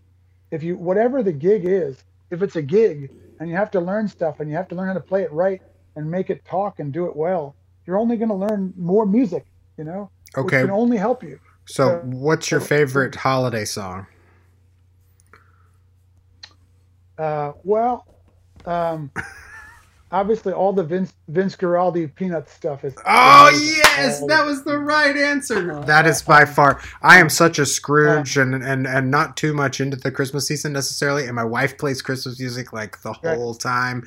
But I oh I love that music. Oh, that music is so good. I, uh, I liken that the uh, the claymation Fred Astaire tells the story of how Santa Claus came to be, and when he was younger, he looked more like Schaefer Hall. Really, uh, he was he was a ginger, you know. Uh, but but uh, um, uh, and I think it's Mickey Rooney that's the that plays the voice of Santa Claus in that story. There's some good numbers in that. I did a, a, Roger Miller uh, Christmas song. I'm I'm a totally freaking out on the catalog and the work of Roger Miller, the country singer of the 60s and 70s, you know. Um, incredible songwriter, incredible wild man of a guy who's amazing catalog. And he had a good little Christmas number. Um, so, you know, there's ones here and there that I like that, that we've had to do. Um, you know, I- some, I- some bother me more than others, but, but uh, I'm always interested in a guy from the Northeast who like is into country music. I, I we had this discussion with Alex. He's from Cleveland and he's a country kind of guy. I mean, I know that you're that you don't sing Yeah. country, but I know that part of the the whole folk scene is is some country music, right? yeah, What- but you what's your what? I mean, relationship with country, honestly, like- Milton? Okay. Well, my would go like this. My dad was really into uh, bluegrass. He was really into Doc Watson. He really thought Doc Watson was the coolest. Wow. So that was probably the first um, country singer that I knew of or, or, or liked a lot. Um, and I had cousins, my, my, my, I had cousins who were folk players, and one of them played the five string banjo. And at family parties, he would, he would play the banjo and stuff, you know. So that was probably earliest association. They were kind of into folk and into Pete Seeger and, you know, all the stuff that you'd hear at a Northeastern Folk Club, which is a stiffer version of, of country music. But I mean, Right. uh, to me, once you once you start getting into music, all music, man. There's the- there's a groove to be found. And the other thing about that is, like you know, I grew up with the stuff my parents had in the our living room collection of LPs. That was where that was the musical universe to me. Luckily for me, that was kind of diverse because of the times. Um, but so a lot of what we listened to was was that stuff, which was like reggae music. The Harder They Come was one of the first albums I loved as a child. You know, reggae music is the same as gospel music, is the same as blues, is the same as soul, is the same as country. It's the same music. It's the same music. It's coming from the same place, and you can find your groove in all of it. So I'm just, as a, you know, music guy of many years, I'm just nuts about country music, the people that I like, and there's tons of them. I love the history. I love the history of Nashville, of Texas music. I mean, what you know, and and and it's so diverse. I mean, if you cross the state of Tennessee, one side of as I've done on a tour or whatever, once the music of think about it. You start out in the mountains, you're in the bluegrass and the mountain music, this stuff. Then you then you work your way into deep country music. Then you end up in Memphis and it's the blues and it's jazz, you know, and it's all one state, man. You know, it's like not even that big a state in the scheme of things. It's like our, our country's and our music is just so rich and there's so much of it. And I, anyone that ever said to me, I don't like this kind of music, I'm talking, they say, I don't like metal, I don't like rap. I don't know what they're talking about, quite honestly. There's got to be something that you in there somewhere. It's music. Here, here. It's nice to hear someone say that. That's it's a hard thing to explain. You know, people when people ask you and you try to tell them that you like all kinds of music, they're like, "Ah, you're that's a boring answer or something. Or that's a you're copping out or something." I'm just like, "No, literally, I can I can go show you the barbershop quartet records in my goddamn record collection. You know, like I don't Yeah, know yeah. what I don't know what to tell Yeah. you And it's like, other than I really Yeah. do like. And if you want to talk about them, I can talk. I always wanted to do with my. Yeah, I always wanted to do with my records. You know, I wanted to make it so that whatever happened on the next song, we'd go in a totally different direction, as long as the song was good. Some of the people that I loved and admired the most did that, and I think the closest I got to it was this most recent album, Studio City, where there is a reggae song, there are there is a country song, there is you know, um, Yeah, yeah. like an old-fashioned jazz song with a full orchestra. You know, There's And a I, that's ca- what I uh, you know to a do. I just wanted Danny to, K style musical number on there. there is. Yeah, broad News to me. strokes. Broad Oh, strokes. yeah. seemed like we were going more for like a for like a we are going from like a Monty Python record with that. But if you want to call it a Danny Kaye record, that that's that's what it is. Yeah, Danny Kaye meets a chord gesture of a different kind, perhaps. But yeah, yeah, yeah, yeah, exactly. Oh, I just wanted to do it, however, you know. And you might see us play Broad Strokes in a gig, and it sounds like a rockabilly number, you know. So it's like, it's you know, get, get, music. Get to get to know it. To, I remember, like I said, when I was a kid, I wanted to play reggae, and my brother, my older brother, played, and I thought it was so daunting and so strange. And he just sort of grabbed my hand and he went, "Look, try this rhythm: up, down, up, up, down, up, up, down, up. It's like you're on the strings, up, down, up, ding, ding, ding, ding, ding, and it's like rock steady, you know. And once you learn it, like anything else, whatever, like riding a bike, jumping. Once you learn it, it's just not weird ever again. So I think it's like, you know, whatever kind of music. I, I wish more people would just open it up and dig it. Country music. I'm sorry, Matthew, to answer your question. I went so far afield there, but I mean, I, I don't even know where I could begin to tell you that the people that I, let me look here. I'm going to walk over to the, the, these records here and look at some of these country records. You got, uh, let's see, Loretta Lynn and Merle Haggard and uh, Don Gibson. Do you know Don Gibson? Jimmy Driftwood, um, Jerry Reed and Chet Atkins. You know, uh, J.J. Kellog's not quite country, but sure it is. At the same time, um, you got uh, Joe Mapes playing gospel 12 string, Willie Nelson, you know, uh, Nesmith in the first national band, Kenny Rogers and, and, and the first edition, Dolly Parton, you know, uh, and then all these old old compilations of Smoky Mountain music and, and, and obviously Hank. I got three or four Hank compilations, Bob Wills, Tony Joe White, sort of not exactly country, but kind of is at the same time, you know. So and it goes on and on and on. Lefty Frizzell, one of my favorite guys, you know. Oh yeah. Um, so it's like, I, country to me is is just when the acts are really good, it's it's just really good. And I think you could be hanging out with, once again, you could be hanging out with some like soul singer or or reggae guy or something or jazz guy, and they would have favorite country acts too because it's music, and when it's good, they like it. You know. Right. Right. Uh, uh, Milton, you're uh, like the last uh, 20 minutes of this conversation reminded me uh, of this article that my dad sent me, and I'll put it up on the uh, on the Facebook page so uh, all of One Magical Nation can look at it too. But uh, I'll I'll email it to you. It's about the what they called the West Side Sound out of San Antonio, um, also also called Oh, man, Chicano cool. Soul.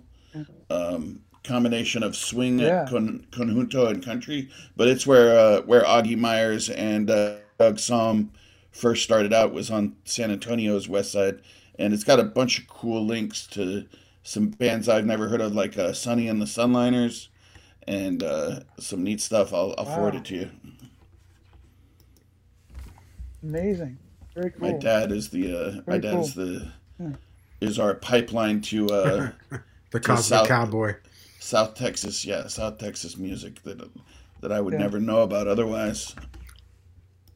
No, I, it's well chronicled on this program that Schaefer has helped me have more of an appreciation for country, whereas I sort of rejected it at a young age, being from Lubbock, Texas, and not wanting to be associated with the uh, dimmer views of some of the country audience, and always having an appreciation for, say, outlaw country as opposed to the Nashville hot country scene, and then you know, I, I we went to school with uh, Natalie Maines, and I saw how the the Nashville establishment rejected her for expressing anything less than a conservative viewpoint, and so th- those I, I come with my own prejudices to country, and have eh, just as a personal preference, like for a long time in my life just sort of eschewed it and was like this is not something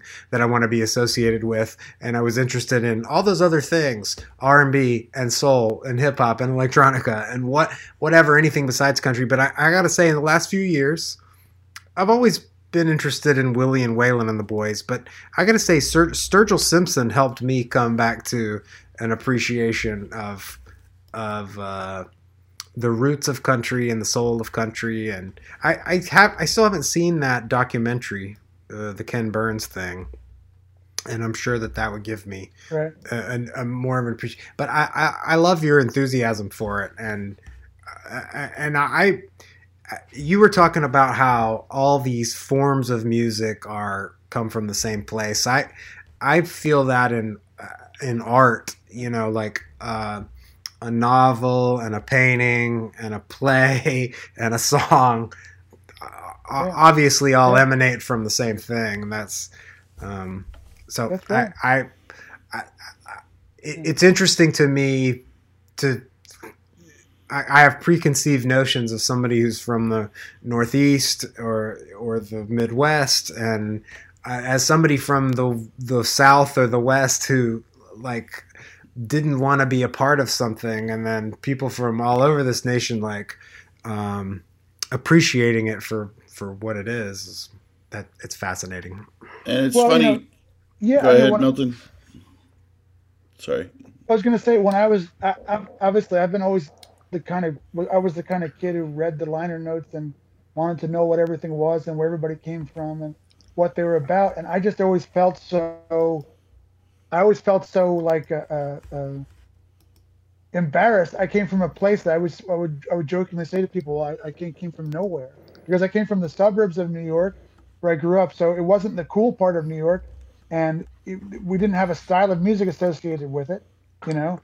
And and I always wished that I was sort of rich in some tradition, but then you know eventually you start to realize you you do have your own roots and your own story, the people that you come from, and the music of your country and the the things that are around you and that that you got steeped in as you know as a kid.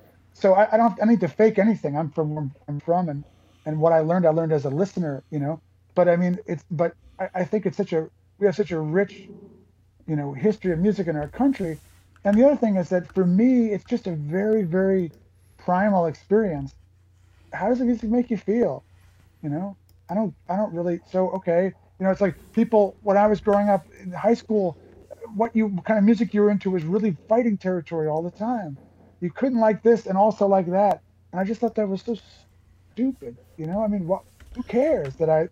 I, I went to the Ramones show last night, and then I went to go see the Grateful Dead. I don't care. What does that mean to you? Does it mean anything to me besides they both sounded righteous to me, or, or whatever it was I was listening to? You know. It's funny, uh, and you know, there uh, the the problem with all this, and like, because you know, Matthew was talking about you know uh, visual art or you know other kinds of art.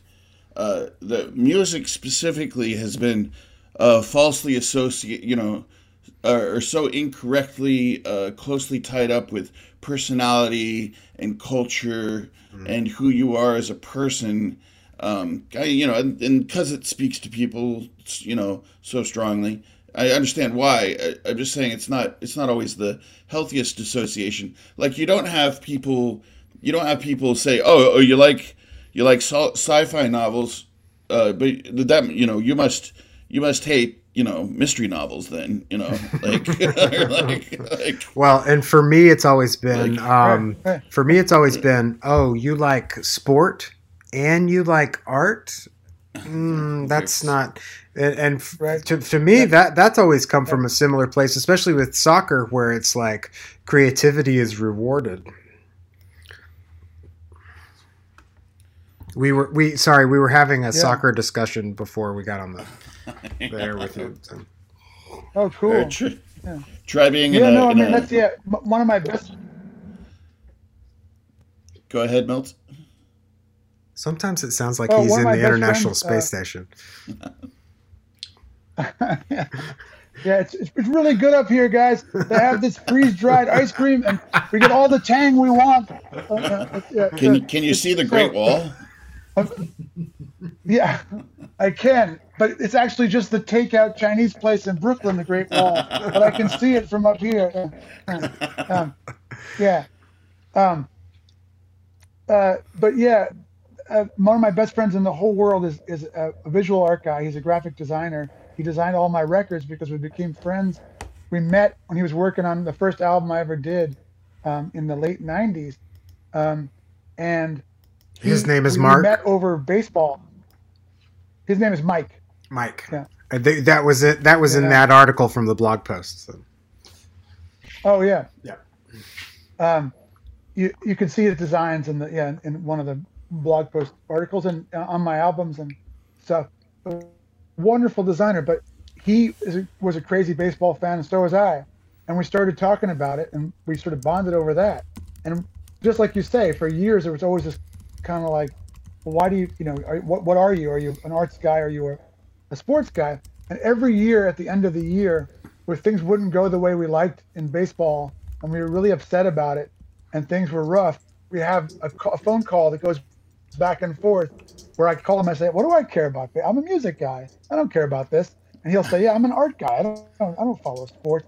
Just we're you know joking with with each other because we're so damn bummed out about how it went that year for our team. You know? Yeah, I was gonna say try like I'm an art guy. Yeah. I, I recall I would occasionally uh, it, when I was in uh, college uh, creative writing workshops, I would occasionally show up with a poem about baseball or football, and those uh, those never those never went over as well as the other ones did. yeah, yeah, yeah. People are super proud to in, in the art world to, like you said, to hate sports, and I once again I don't get that either. Really, I mean, if you do, okay, but be honest. If you don't like it, you don't have to like it.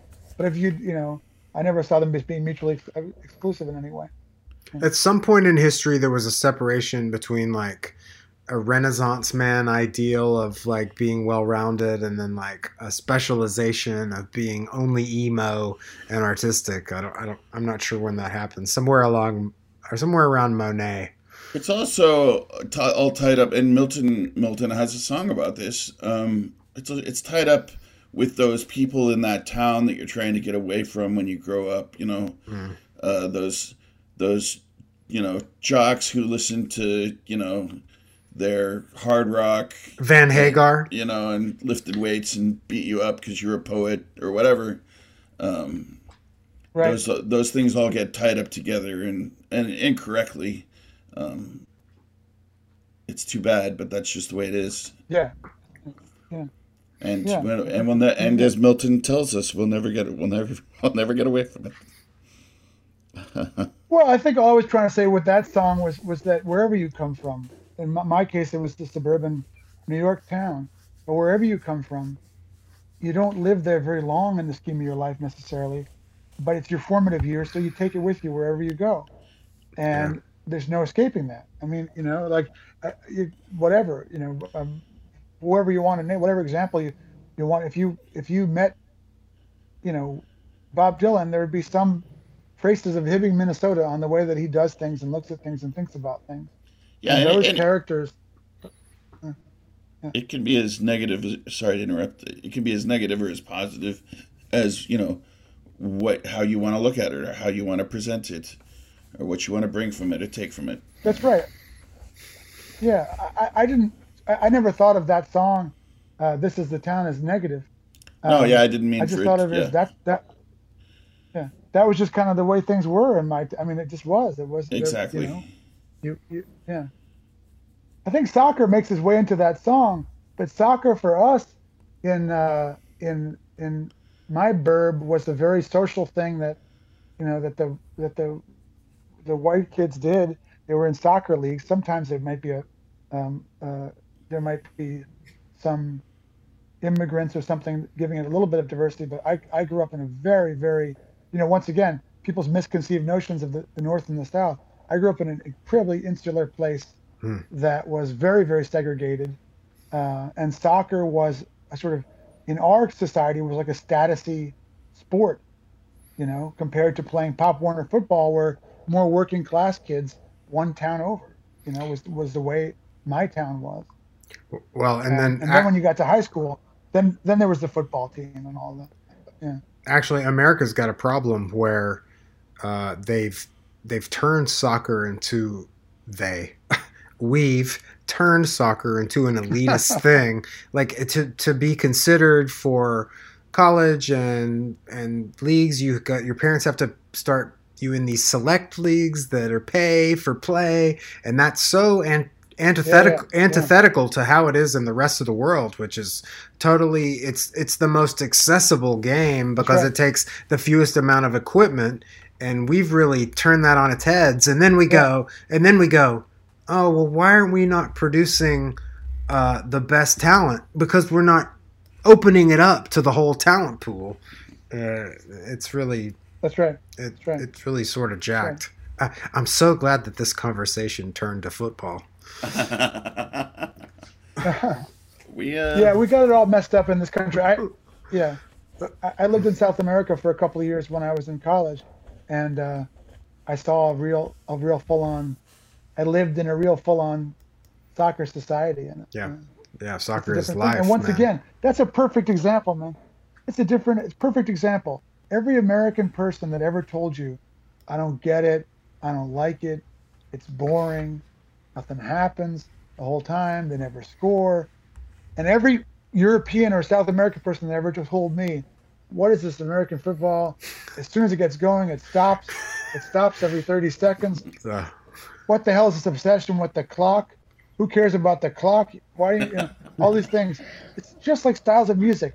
It's you you build the expectations around the thing itself, and you learn the way the people do that dance, and then you learn to dance that dance, and the excitement builds. Even if you're from from South America, you're from Europe, you're from you've never played American football, you don't understand the stop and start thing. You don't realize that the excitement is in the anticipation of what might happen next, and that builds its own rhythm. If you're from the states, you don't get that this long drawn out thing where you go back up and down this giant you're playing essentially playing basketball with your feet on a football field this thing is like the, the excitement gets built in the passion of the team and how you know when's it going to happen and, and this explosive thing that happens when a goal does happen it's it's amazing but you just it's like speaking languages it's like learning styles of music it's like you know It's in the we can all do it. nuance. it's all it's all accessible if you open up your mind to it yeah Yeah, yeah. This is our by far our best interview, but it's funny because you you got right? oh Yeah. come on Yeah, definitely no. the be- it's definitely my best podcast appearance of but but but, but we, you do you, you dudes are like a little soccer gang within because I mean Porter is a big soccer guy too, right? Yeah, yeah. So w- within yeah. Within, Although Porter's within moved on world to of, of, of tech. Porter only wants to talk about sumo tournaments now, though. oh God. Porter likes Seriously? to. Porter likes, yeah, one hundred percent seriously. Porter, Porter likes the sport until everybody else starts paying attention to it, and then he goes back and finds another sport to be even even more esoteric about. Uh, sumo. I mean, I, once again, taking advice from the guy that was just passionately speaking myself 30 seconds ago. I'm not close to sumo. I just don't know anything about it. Yeah, That's yeah, and that's exactly. Yeah, that's. Yeah.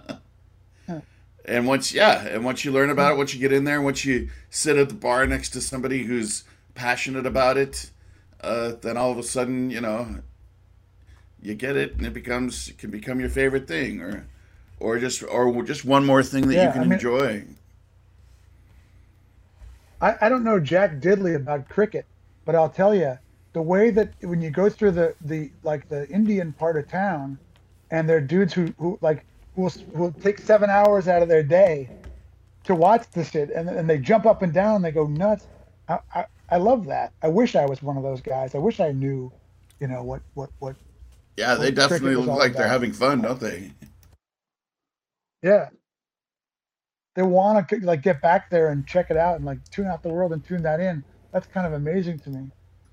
I got really into Bollywood cinema a couple of years ago, so I could I, I sort of got a feel for what that was about. So now I just got to get get my cricket game together, and then I'll really be Indian.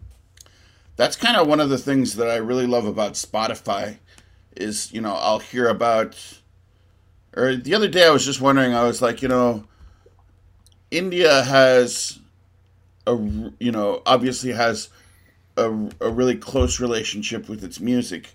And so I kind of started to wonder I was like are there contemporary like indie rock Indian indie rock bands? and and so I got on Spotify and checked out. Of course, there totally are. There's a bunch of them, and then Yeah. you know I spent the whole Yeah. afternoon just uh, cruising through them, uh, and it was it was really exciting and really fun, and just right there at my fingertips too. Uh, so whatever yeah. whatever you can think of, it's probably Yeah. out there. And Do you Yeah. listen to any podcasts, Milton? Yeah, I, I I'm gonna be embarrassed if I tell you the ones that I listen to. I think, but I'll, I, I will. But I'll be honest. You don't have to divulge. You don't have to divulge anything you don't want to. Um, yes, with do. regularity. I, so I just finished a, a long uh, and wonderful true crime uh, broadcast called Chameleon, the what, what, the, Ho- the Hollywood con queen, the story of the Hollywood con queen, Chameleon. Uh, I really recommend it if you like those kind of the equivalent of a page turner in a in a podcast. A I definitely do. Of a, of a, a um, that one was out of this world. Uh, but for the most part, I will just nerd out on various aspects of music. I mean, there's uh, there's this guy, and he's out of I think he's out of Texas. He must. I'm guessing he's a bunch older, but I have no idea. And he has this podcast called Music from a Hundred Years Ago, and he plays. He gets themes together, and then he plays these 78s. You know, it'll be like every song is going to be about New York City on this on this episode. Every song is going to be about dancing. It's going to have dance in the lyrics or whatever. This we're going to feature fiddles, or he'll say, "This is the top, the country top 40 of 1946 or whatever," and he'll just play those, you know. And I can, and he is extremely well studied, really mild mannered, mellow dude who's fun to listen to, has like this bright, warm vibe about him, and he just plays these crazy, weird, old, ancient records, and that's the kind of thing I could do for hours. You know, I just, I just, that's like, that's like crack to me. So, so music from 100 years ago is, is a podcast that I love the hell out of, and then I will just totally nerd out, you know, ser- searching around and finding an interview with that session drummer who played on those four records that I really like, and hope that he'll talk about how they made those four records, and I'll find interviews with songwriters and all that kind of stuff on different people's podcasts. Um, uh, nobody else with any great regularity. Uh, For a while, I listened to Marc Maron a bunch because he had so many musicians that I admired and comedians and things like that. But not, I haven't listened to that in, in ages now. So nobody else that I can think of offhand. Mostly Well, just Sounds like you've got every once in a room while, for I'll geek out us. yeah. Sounds like you Bring it got. on, seems like you got room for one more now. Absolutely. This music from 100 years ago guy, wow, he's been doing it since 2006 or something. That's Yeah, he'll stay at the beginning of the program. and, Oh, well, this is this is Bryce Fuquay, and welcome to Music from 100 Years Ago. This is broadcast number 633 or whatever. And I'm Yeah, always like, what? He said what? But it's yeah. this looks amazing. I'm definitely gonna check that out. Schaefer, you're busy. You don't. You don't have time for that. No, I'm, I'm kidding. Yeah. Yeah, they're they're they're short. They're just a few songs. They, um, yeah, they're great. and it'll give me something to talk about with Milton next time he's on the show. Do you think you would uh, come talk to us again, Milton? Sure. You know, I have to admit, I have to say, uh, for the record, uh, I'm sorry. I, I probably talked too much. I get really excited. No, about no, no, no, no, no, no. Don't No, I about. I was crapping you negative when I said this is the, and I apologize to all the other people we've interviewed so far, but this is our this is possibly our best interview, possibly our best episode. Hey, Yeah, we love we love an, we love a guest oh man, who I gets sure wound hope up. so. and- Uh, I should- uh, that's that's that's that's what I do, boys. I get wound up. I'm sorry, I was started. actually Uh, yeah. I was actually going to ask you to s- sing some songs, but I was having so much fun listening to you talk, and um, well, maybe if Milton could just do, sing one song, then we wouldn't have to have a closing track. Okay, what am I going to sing, fellas? How about Silver Bells? We were, we were talking about ho- holiday tracks. This is the soundtrack to my life again.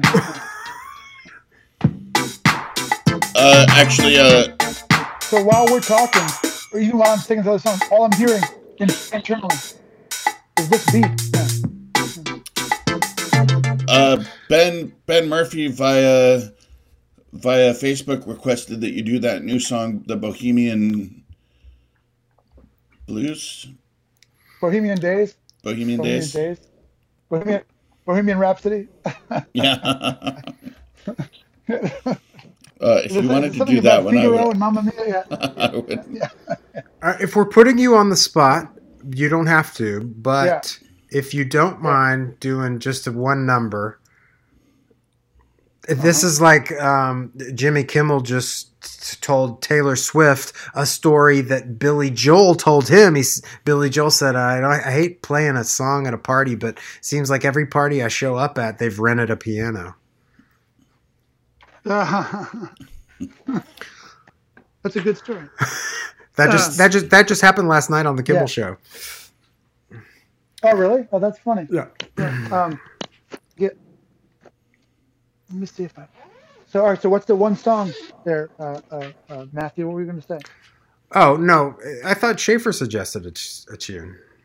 Oh, okay. What did I'll you? do What'd you, you guys what'd you say, Shafee? Yeah, Bo- uh, Bohemian Days, that new one. Okay. Fair enough. Um, And and it's funny, you know. I was. Yeah. Uh, yeah, I was just going. To, yeah, we don't we don't have to say goodbye, but thank you so much for making episode fifty uh, an awesome. Uh, yeah, probably our best episode yet. This Quite been- possibly our best episode yet. And here's what we're, been here's what we're gonna do. We're gonna do our sign off, and then Okay. when whenever you're ready, and then when you're ready, you just hit it, and then that's gonna be our closing track. This this is unprecedented. A live closing track from a guy whose music we've been listening to and using as closing tracks and hadn't told him. Yep. I'm so sorry about that, Milton. and don't you know? And feel also, free if you it, it also. It also. go ahead. What's that? I was going to say it would also be a really good prank if you just tell me that's what you're doing, and then you leave me singing the song in my room by myself. play some other song. I suppose. it's Uh, it's yeah, it's ice ice baby. and if yeah, if you have any any Yeah. words, if you have any words to say about the song, feel uh, you know feel free to say them. I'm cur- you mentioned a little bit uh, uh, the other night. Um, I don't remember now, but um, yeah, if you uh, What's that? I'm sorry. Say, say it again, Schaefer. if you have any context for the song or anything you'd like to say about it, just because we've signed out doesn't mean you can't talk. Is all I'm saying. You know, there's Oh, okay. Every, Okay. Okay. Everything you do on I'll- stage yeah. is part of the show. yep.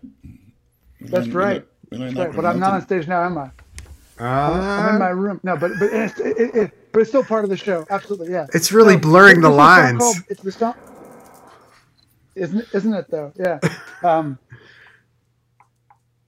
it's sort of like when Bugs Bunny, you know, gets kind of annoyed. He looks at the screen and he says, you know, like, "Who thought this was going to happen in the picture?" Or whatever. You know, it's like I'm, I'm in my room, but but I, I'm actually on stage. You know, like yeah.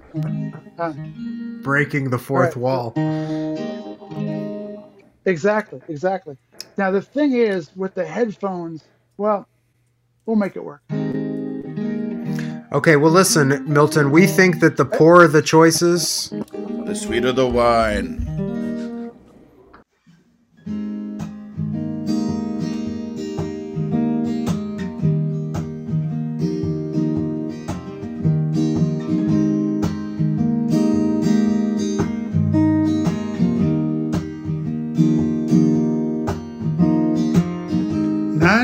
Or twenty. Left my old hometown. Came to the city on my way downtown. I poured banker's coffee, swept off his floors,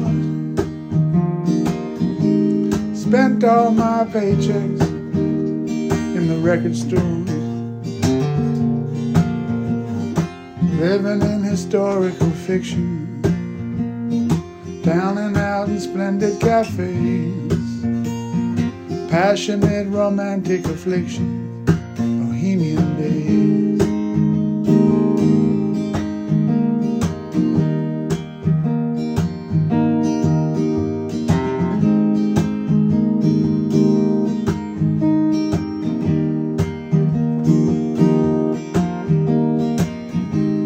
Riding the subway, songs in my head, making up verses from what people said. Work in the morning, late nights in bars, low paid engagements, playing my guitar. In some smoky, crowded room where your friends are. Think of something clever to say. Hoping you'll turn up in a memoir,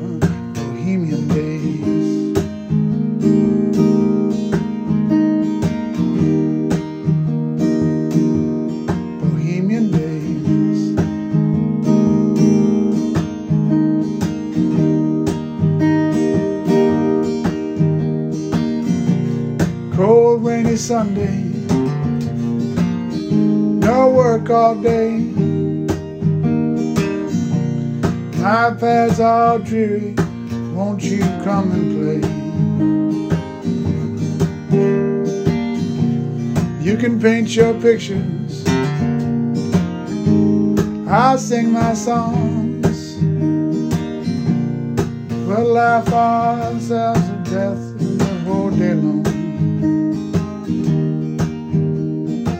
Dreaming up the plot of a story. Acting out the parts in a play. Hoping it will all lead to glory.